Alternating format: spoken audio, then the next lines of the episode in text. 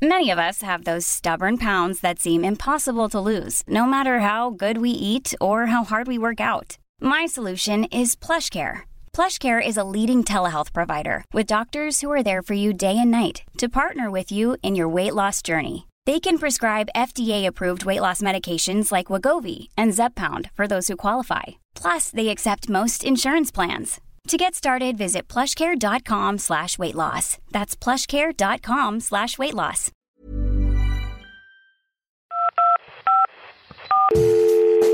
Allô? Allô? Check the mic and make sure it sound right, boys. Si vous êtes satisfait d'avoir fait le 2, faites-le. Mais qu'est-ce qu'on peut bien écouter comme podcast, te demandes-tu? Allô? Y'a personne au bout du fil? Bah, c'est le rendez-vous des glandules, là, ou quoi? Je sais pas, vous me recevez? Je vous reçois 5 sur 5. Vous avez peut-être envie ou besoin de parler. J'écoute. Vous avez de nouveaux messages. Service après-vente des podcasts, bonjour. Bonjour. J'ai raté déjà. Ah, et bienvenue dans ce 18e épisode du podcast le plus méta de France, puisque c'est un podcast sur les podcasts présenté par Acast. Je suis Guillaume, sales planner chez Acast, et aujourd'hui on se retrouve pour un nouvel épisode au format parcours. Le principe, je vous le rappelle, c'est d'échanger avec nos invités sur leurs expériences de podcasteurs.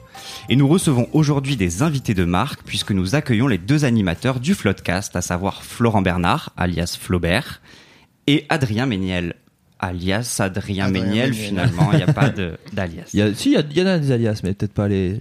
Tu veux dire Partouzeur Méniel? Ouais, voilà, c'était une de celles que j'avais en tête, mais oui. Comme ça qu'on m'a appelé hier en live dans Popcorn. Nickel. On le saura.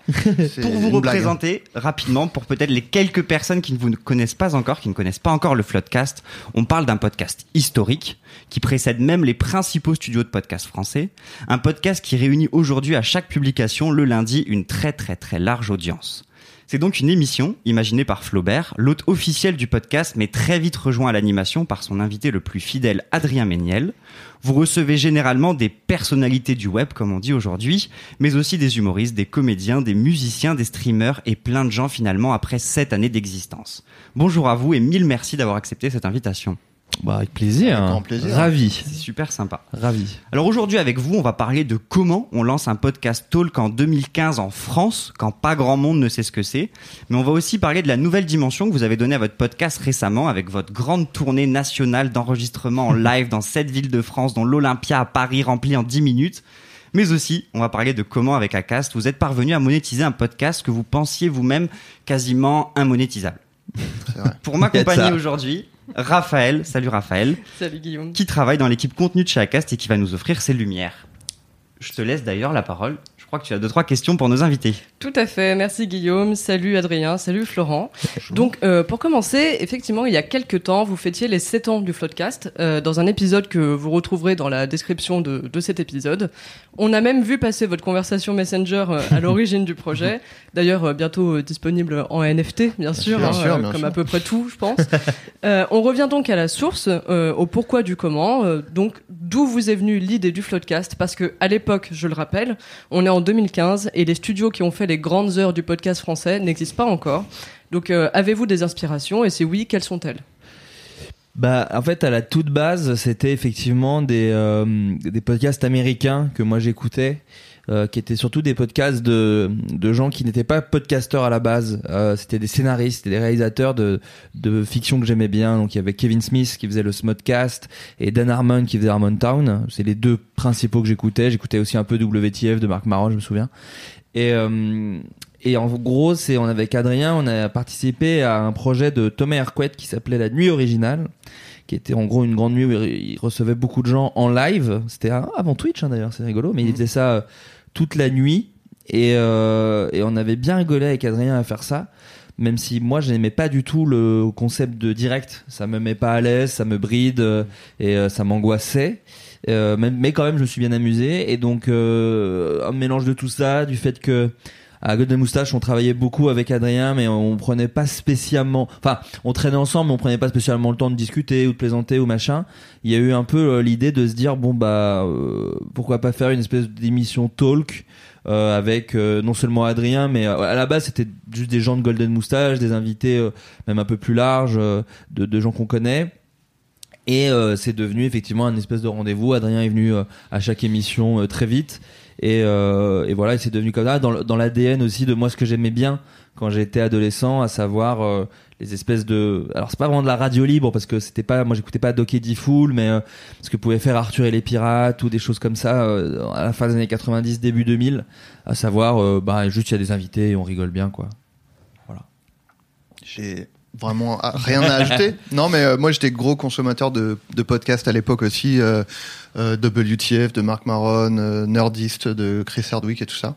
Bah principalement des podcasts américains parce que comme vous l'avez dit, il y avait pas tellement de podcasts français à l'époque. Il y avait l'apéro du capitaine. Il y avait l'apéro du capitaine que j'écoutais de temps en temps, mais pas autant que les trucs américains. Mais en tout cas, je me souviens qu'avant nous, il y avait quand même. Mais c'est vrai qu'eux, ils sont là depuis très longtemps, quoi. Ouais, ouais.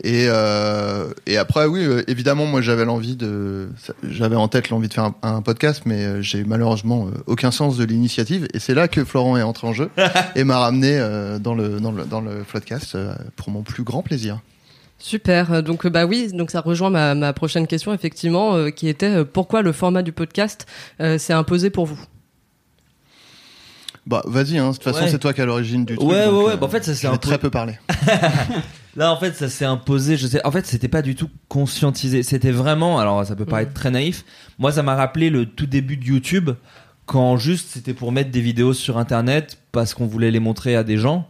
Et c'était un peu pareil avec ça, quoi. C'était de se dire, bah, on fait on discute de plein de choses, on raconte des anecdotes et on rigole bien. Et après, on le diffuse sur Internet, quoi. Et ça avait pas spécialement d'autres velléités que ça. C'est pour ça qu'il y avait absolument pas de récurrence, il y avait absolument pas de rédaction, enfin de rédaction dans le sens, il y avait pas de conducteur vraiment, il y avait pas de récurrence, il y avait rien, quoi. Enfin, c'était vraiment juste, on est autour d'une table et on discute. Et c'est d'ailleurs un peu ce que j'essaie toujours de garder, même si on s'est professionnalisé. C'est essayer de garder cette ambition-là, de se dire, bon, c'est d'abord une émission de talk où on rigole, quoi. Et ça a pas, enfin voilà, c'est quand même, on peut parler de choses plus sérieuses, on peut faire de la promo de choses, on peut discuter de sujets d'actualité, etc., etc. Mais la toute base, c'est quand même de rigoler avec des gens qu'on aime bien, quoi. Ou des gens qu'on connaît pas spécialement maintenant, mais où on sent qu'il y a un ADN proche et en vrai, d'ailleurs, je vais me contredire. En vrai, souvent, on a besoin quand même de les connaître un petit peu, de se dire, ah, ils connaissent ce qu'on fait, etc., etc. On n'est jamais vraiment parti même quand on a eu Antoine de Caunes, mais en fait on avait fait Pop Pop Pop 2 semaines avant, qu'on a eu Ramzy, en fait Adrien avait tourné avec lui. On a toujours besoin d'avoir un premier pas avec eux. Allez, on n'a pas souvent invité des gens qu'on connaissait ni d'Ève ni d'Adam. Et pourquoi le format audio finalement pour vous qui venez de l'audiovisuel, de la vidéo, s'être lancé sur ce format-là? Ben moi c'est parce que j'aime pas me voir déjà en vrai, okay. et c'est encore ça découle un peu de La Nuit Originale où c'était filmé. Et moi j'aime pas, enfin après c'est très personnel, hein, mais je trouve que quand il y a quelque chose en vidéo, on se sent obligé de regarder même si on pourrait que l'écouter. Donc là en l'occurrence il y avait le côté podcast filmé. Moi quand il y a par exemple La Nuit Originale, faut que je me pose devant, quoi. Je me disais pas oui bah je vais mettre ça en fond et faire autre chose. Vu qu'il y avait une vidéo, je me sens obligé de regarder la vidéo. Alors que si on faisait que de l'audio, je me disais bah les gens peuvent faire autre chose. Et vu que Floodcast, il faut vraiment faire autre chose en même temps. Ne faites pas que ça lorsque vous écoutez, sinon c'est dramatique. Mais voilà, donc la vidéo. Et puis en vrai, on faisait beaucoup de vidéos à Golden Moustache. C'était vraiment notre quotidien. Donc je pense qu'il y avait forcément un truc. Moi, je l'ai pas à l'époque conscientisé. Et tout. Ouais, conscientisé comme ça. Mais je pense qu'il y avait aussi quelque chose de fuir ce truc-là. De non mais là, il y a pas de montage, il y a pas de plan chant contre chant, nani nana. Non, juste on met des micros et on est libre de faire ce qu'on veut, quoi. Très bien. Donc, en quoi le podcast enrichit vos autres canaux d'expression, justement ? C'est une bonne question, ça, à laquelle je m'attendais pas. Oui. Non, je sais pas. Je pense que, je sais pas, c'est de la même manière que on va chez le psy. Alors, je dis pas que c'est la même chose, mais juste le fait de parler, je pense que ça crée des connexions dans le cerveau qui se créeraient pas autrement. Et je pense que les interactions qu'on a avec les invités, les interactions qu'on a entre nous, le fait de parler, de ce côté spontané et tout, je pense que ça comment dire, ça aide à façonner sa voix, en gros, dans le sens la façon dont on s'exprime. Et donc forcément, c'est quelque chose qui va avoir des répercussions sur tout le reste, la façon dont on s'exprime dans tous nos autres tous les autres aspects de notre travail, quoi. Forcément, on se crée un ton, on se crée un point de vue, mais sans forcément s'en rendre compte en plus, quoi. mais c'est juste on parle de tout et de rien et on se façonne une vision des choses, une façon de les exprimer, etc. Donc je pense que c'est en ça que c'est enrichissant. Oh, très bonne réponse. J'ai pas grand chose non plus à ajouter. Je sais pas si ça répond vraiment à ta question, mais il y a aussi le fait de rencontrer d'autres gens. Moi, je suis quelqu'un qui sort pas du tout, pas trop, et qui aime pas spécialement ça. Pas du tout, c'est moi, et pas trop. Ouais, pas trop, c'est vrai. Non, mais voilà, et puis qui aime pas spécialement ça. Enfin, je suis content des fois, mais l'organisation, tout ça, ça m'angoisse. Et donc, le podcast, c'est un peu une excuse aussi de se dire cool, on va avoir 2 ou 3 personnes cette semaine et on va passer 2 heures et on va 100 personnes qu'on n'aime pas, parce que ça c'est aussi dans les situations sociales traditionnelles, c'est rare. On choisit les gens qu'on aime bien et on choisit les sujets. C'est une espèce de petite dictatoriale des relations humaines. Mais moi ça me fait beaucoup de bien. C'est toujours mon petit moment du. Je sais toujours pas, alors je sais que c'est un peu cliché comme phrase, mais c'est toujours pas un travail, quoi. Il y a toujours un peu de truc de non, justement, c'est le moment cool de la semaine où on va, même s'il y a de la prépa avant et après, etc., c'est le moment où je sais que je vais passer 2 heures cool dans ma semaine, quoi. Et c'est déjà énorme. C'est déjà pas mal, effectivement. Comme le disait Guillaume en introduction, donc vous embarquez bientôt dans une tournée pour vous produire en live, dans 7 villes en France. Donc après le merchandising en constante rupture de stock, pourquoi ces événements live sont finalement la suite logique du Floodcast ? Nous, on réfléchit pas tellement en termes de suite et tout ça. On fait les choses un peu, déjà on les fait quand même très lentement, parce que ça fait 7 ans qu'on existe, on a tout juste commencé à faire des choses qui en parallèle du podcast. Et suite logique, je sais pas, en fait, vu qu'on avait déjà fait 2 lives au Bataclan, on avait vraiment adoré faire ça, parce que c'était une autre manière de faire le Floodcast. Et puis aussi parce que la scène, on fait, comme vous disiez, on fait de la vidéo, on fait de la série, etc. Mais de la scène, moi j'en avais jamais fait. Toi un petit peu, mais globalement on en avait jamais fait, donc c'est encore autre chose. Et non, en fait, du coup, c'est juste parce que il y avait, quand on avait fait les Bataclan, il y a des gens qui ont dit moi j'habite Manin, donc est-ce que vous allez venir un jour ? Et puis en fait d'avoir ces retours-là, on s'est dit pourquoi pas un jour faire. Mais c'est vraiment ça, c'est une idée qu'on a depuis les Bataclan, quoi. Pourquoi pas ? Ce serait trop bien un jour de faire une tournée, mais on le disait un peu genre comme un rêve qu'on poursuivrait jamais. Et puis il s'est avéré qu'on a été contacté par un tourneur qui nous a dit est-ce que vous voulez faire une tournée, donc on a dit oui. Mais d'ailleurs en vérité l'occasion fait le larron, c'est ça que je voulais dire. C'est ça, une expression que t'as inventée en plus qui est de toi. De moi, copyrighté d'ailleurs. Mais le truc c'est, alors je sais pas si c'est par flemme ou par angoisse ou je ne sais quoi, mais tout ce dont tu parles, c'est des gens qui sont venus nous voir, hein, en vérité. Hein. C'est-à-dire que le merch, c'est un site qui nous a dit que ça l'intéressait de faire du merch podcast, et on s'est bien entendu avec lui. Le tourneur, et c'est lui qui est venu à nous, et même le Bataclan, c'est parce que je discutais avec Antoine Piombino de 2 heures de perdu, que j'avais vu leur live et que lui me disait moi j'aimerais. Mais c'était un peu comme deux personnes à une soirée qui ont envie de se pécho mais qui n'osent pas le dire, tu vois. Moi j'aimerais bien produire d'autres podcasts, et moi je fais c'est marrant parce que moi pourquoi pas faire des podcasts sur scène. Et donc voilà, je sais pas si c'est une suite logique, c'est plutôt un truc où on nous dit est-ce que ça vous dit, et vu que ça nous dit, on fait grave. Et après voilà, moi effectivement j'avais vu des podcasts en live et je trouvais ça cool, et même avec Golden Moustache on avait fait des petits questions-réponses, des petits trucs, et à chaque fois c'est un plaisir parce que c'est une activité très solitaire. Ce qu'on fait, la création et même le podcast, on voit des gens, mais on voit jamais le public.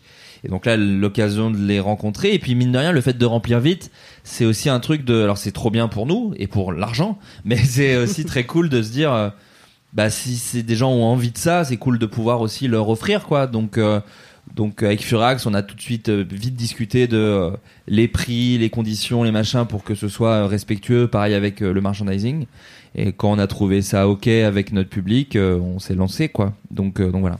Okay. Et par rapport au live, pour continuer, est-ce que vous travaillez différemment la préparation d'un live ? Je sais que là, il y a pas mal de podcasteurs qui se posent aussi la question avec la fin de toutes les restrictions, et des podcasts qui ont bien grandi en audience ces 2 dernières années et qui ont aussi envie de rencontrer leur public. Est-ce qu'un enregistrement live de quelque chose qui n'est pas visuel, un podcast, se travaille Mais c'est rigolo parce que nous on tourne encore un peu autour, c'est-à-dire que en fait on a fait 2 lives au Bataclan et 2 lives à Avignon au Frames. Et le dernier live au Frames, je trouve, est ce qui ressemble le plus en termes de conducteur à ce qu'il faudrait qu'on fasse en live, avec l'ambition artistique de ce qu'on avait au Bataclan, à savoir des sketchs, des chansons, des trucs, et un espèce de juste milieu entre ça. Donc il nous a fallu quand même 4 lives, et encore on verra au moment on verra, il y aura sûrement des choses à améliorer, mais pour commencer à un petit peu sentir ce qui a l'air d'être le mieux. Par exemple,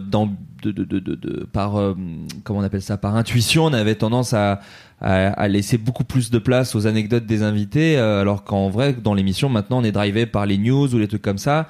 Et avec le recul, c'est peut-être un peu une erreur. Donc, faut trouver un peu le juste milieu pour vraiment que le show soit bien. On a pris tous les retours.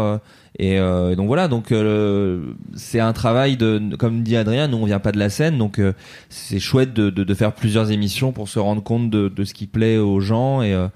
Mais on a vu que les chansons, les gens adorent. On a vu que les news en public marchaient mieux que ce que on pense. Enfin, je dis mais c'était surtout moi. Moi, j'étais très inquiet en fait de faire l'espèce de petit jeu avec les news insolites en public. Et c'est vrai qu'Avignon nous a vachement rassuré en fait non, les gens ça les fait rire quand même. J'avais juste peur que des gens qui cherchent sur scène une réponse ennuient les gens, ça, alors qu'en vérité pas du tout, parce qu'en vrai on fait tout le temps des vannes, donc ça les fait marrer. Donc voilà, donc on cherche encore, on n'est pas encore arrivé à la version parfaite. Et est-ce qu'on y arrivera un jour? La question se pose. Jamais, je pense.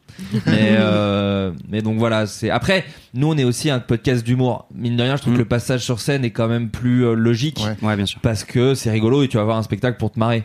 Et c'est vrai que alors moi je connais pas très bien le monde du podcast français, mais j'ai l'impression que ce qui marche le plus c'est pas spécialement des trucs d'humour. Donc c'est encore effectivement un autre exercice. Adrien, rien à rajouter. Rien à ajouter. J'ai bu ses paroles. Comme nous tous. On va passer au deuxième thème. C'est un thème qu'on voulait un petit peu donner à cette émission. C'est comment ouvrir à la publicité des podcasts qui, à la base, sont pas forcément faciles à monétiser, tout en laissant une grande liberté de ton aux podcasteurs. C'est vrai que vous avez une immense liberté de ton dans votre podcast, dans les titres, tout le monde est plus ou moins au courant, mais c'est comment garder cette liberté de ton le dernier, aussi. Il est assez... on voulait vous en parler. Donc vous avez ouvert votre podcast à la publicité il y a quelques mois maintenant. Quel retour d'expérience vous pouvez en faire aujourd'hui pour les podcasteurs qui nous écoutent et qui se posent des questions? Est-ce que vous avez eu des retours particuliers de votre audience par rapport à ça, qu'ils soient positifs ou moins?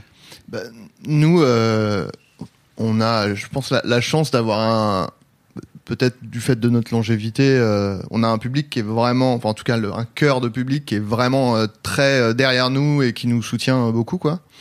Parce que je sais que quand on avait commencé à se poser des questions, est-ce que on veut monétiser le Floodcast, Flo avait posté un sondage sur Twitter en disant à votre avis ce serait quoi le meilleur moyen, de la pub ou alors faire je sais pas si je peux dire un Patreon, je peux dire tu peux, okay. Tu peux. Et donc on avait posté le sondage et les gens répondaient mais faites les deux, c'est bon, il serait temps que vous gagniez de l'argent et tout. Donc en fait les gens n'étaient pas du tout réfractaires à l'idée que on gagne des sous avec le podcast, ce qui était cool et ce qui nous changeait pas mal justement de quand on était sur YouTube où dès qu'il y avait un placement de produit on se faisait insulter dans les commentaires. Donc ça, les mentalités ont bien changé à ce niveau-là et notamment je pense le confinement a vachement pousser les gens plus vers des contenus justement plus faits maison, où on est plus proche des créateurs plutôt que d'aller vers des trucs plus la télé ou des trucs où il y a une distance entre le créateur et le public, quoi. Et je pense que ça a aussi permis aux gens de dire oui, en fait si c'est le contenu que je consomme, autant soutenir les gens financièrement aussi, parce que ça leur prend du temps.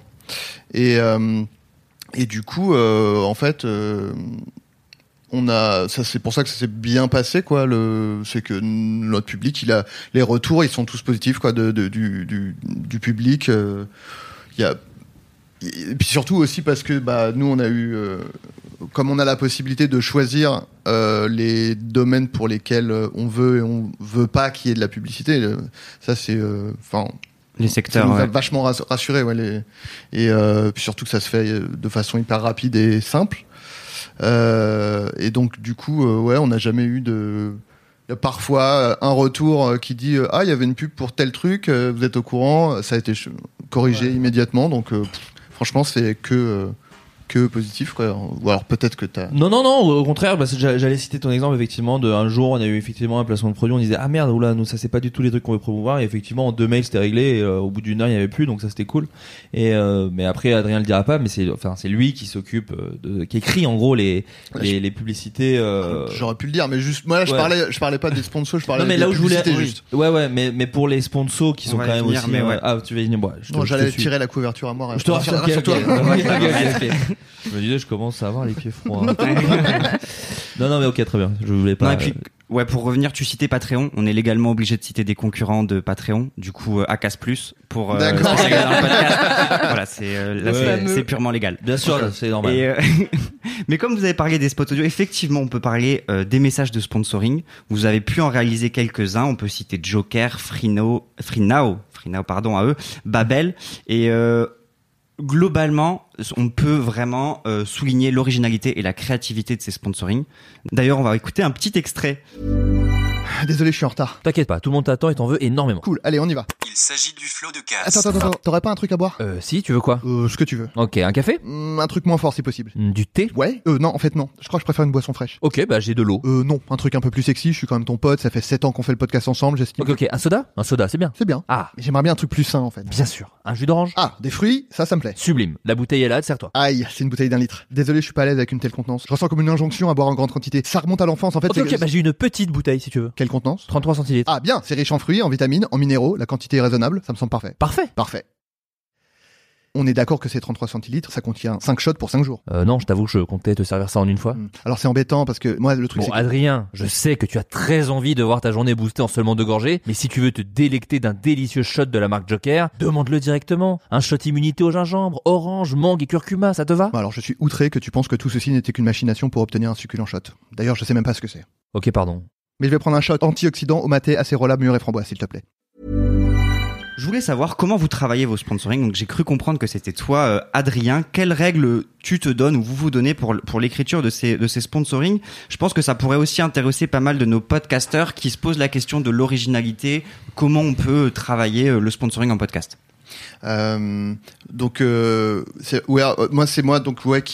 J'écris. Enfin, en gros, j'ai une idée, je la soumets à Flo. Généralement, Flo est d'accord. J'écris le truc, je vous l'envoie et bon. Tu le réalises, hein, même. Tu montes. Oui, je monte, je réalise et tout. Voilà. Oui. Je faisais chronologiquement les étapes, mais ne me coupe plus la parole en fait. Je maîtrise mon sujet. Je vois ça. Je plaisante. Mais et en fait, les règles, nous, la règle qu'on s'est toujours fixée, c'est bon. Déjà, on a la chance de venir du sketch, donc en fait, c'était.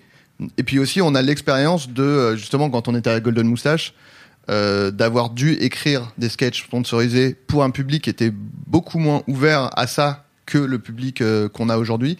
Et du coup, on a déjà un peu une expérience de ce qui marche avec les gens et ce qui marche pas. Et nous, notre point de vue, ça a toujours été, quitte à ce que les gens aient à écouter de la pub, autant que ce soit marrant, mais c'est aussi moi, enfin, je suis un enfant de la télé, je peux pas vous mentir. Non, mais ce que je veux dire, c'est que, moi, quand je regardais des pubs quand j'étais gosse, celles qui me faisaient marrer, je les connaissais par cœur, j'étais content de les revoir, même si c'était de la pub, donc en fait, je me suis dit, c'est ça qu'on a envie de faire, quoi. Ouais. De tourner le truc comme un sketch qui serait un peu le prolongement de ce qu'on fait dans le Floodcast. Et nous, la règle qu'on s'est fixée, c'est en gros, on était... Enfin, dès que... Enfin, on est ouvert au retour, etc. Mais dès qu'au bout d'un moment, on a l'impression que ça nous ressemble plus, on le fait pas. Alors, je précise aussi qu'on n'a jamais eu à abandonner. Ça s'est toujours très bien passé. Les clients, ils ont toujours été hyper contents de ce qu'on a fait. Mais c'est la règle qu'on s'est dit, c'est genre, si ça, parce qu'on a justement eu des expériences par le passé avec des marques qui, à l'époque de YouTube et Golden Moustache, des marques étaient vraiment, qui avaient beaucoup de retours et qui avaient un peu trop la main mise sur le côté éditorial du truc. Et du coup, ça devenait plus du tout ce qu'on avait envie de faire. et ça se ressentait sur le contenu, mais comme on n'était pas décisionnaire à cette époque-là, bah, les trucs sortaient et c'était pas ouf. Là, on s'est dit, bah, nous, on est content de monétiser le truc, mais on veut pas non plus que... Parce que je pense que c'est là où aussi on peut perdre le public. C'est si on commence à faire des pubs qui font vraiment trop pub, ouais. Où on commence un peu trop à réciter des trucs qui ressemblent à des slogans et tout, et les gens vont dire « Ah ouais, là, ça ressemble plus au Floodcast, quoi. » Alors nous, on a envie de faire un truc qui vraiment est dans la même... le même ton que le Floodcast, quoi. Et puis ce serait contre-productif aussi pour la marque, en fait, du coup. Il y a un truc de « Oh là, ils ont gâché un peu le truc. » Donc oui, et puis en plus, on a... Mais je me souviens, nous, de Free Now, qui était la première qu'on a faite. Ouais. C'était même presque une... on testait Acast un peu, entre guillemets. Non, mais c'était un truc de pour dire, OK, qu'est-ce qu'on en gros, on a le droit de faire... Enfin, qu'on a le droit. Justement, voir jusqu'où on peut aller à peu près... Et c'est pour ça que ça nous a un peu détendu assez vite, quoi, de se dire ah oui, bon bah voilà, on a quand même on peut quand même faire des choses, parce que on parlait de podcasts américains qui nous ont inspirés. Moi, j'ai toujours détesté les placements de produits des podcasts américains où ils sont passés où ils disent, alors moi pour faire mon site web, mais c'est Squarespace, parce que j'adore ça, très premier degré, au milieu de l'épisode, dans l'épisode, enfin voilà, moi, c'est tout que des trucs qui nous sont pas notre délire. Donc voilà, là, cette formule là effectivement nous plaît bien, et en plus c'est créatif, donc c'est rigolo à faire. Voilà, on se marre plutôt bien à le faire et tout, donc c'est assez chouette. Et oui, et je pense que les marques, j'ai l'impression qu'elles ont aussi évolué, qu'elles ont compris en fait que c'était dans leur intérêt, justement, bien sûr. Parce que en fait plus on laisse la liberté aux créateurs, et plus le produit final est bien, et plus ça va renvoyer une image positive de la marque, quoi. Alors que nous, c'est vrai qu'à l'époque sur les sketchs, il y avait un peu des marques qui disaient on n'a pas compris ça, donc enlevez-le. Et en fait, t'as envie de leur dire, oui, mais c'est pas grave, parce que le public va comprendre, et ça va être bénéfique pour vous, quoi.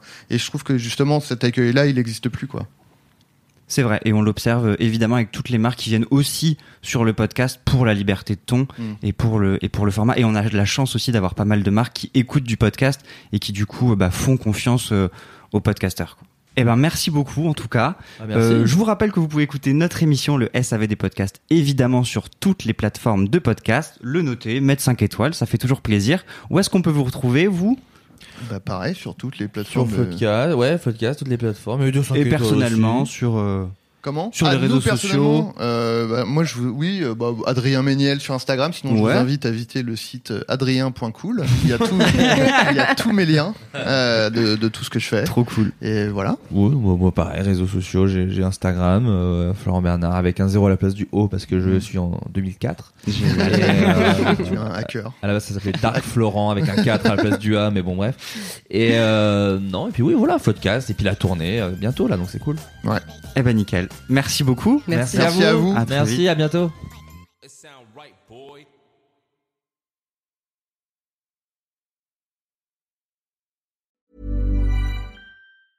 Even when we're on a budget, we still deserve nice things. Quince is a place to scoop up stunning high-end goods for 50 to 80% less than similar brands. They have buttery soft cashmere sweaters starting at $50, luxurious Italian leather bags, and so much more.